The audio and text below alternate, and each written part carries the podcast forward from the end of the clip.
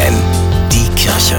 Nachgedacht. Die neueste Spielkonsole, ein Tablet oder ein Smartphone. Diese drei Dinge stehen wohl bei den meisten Kindern in Deutschland ganz oben auf der Wunschliste.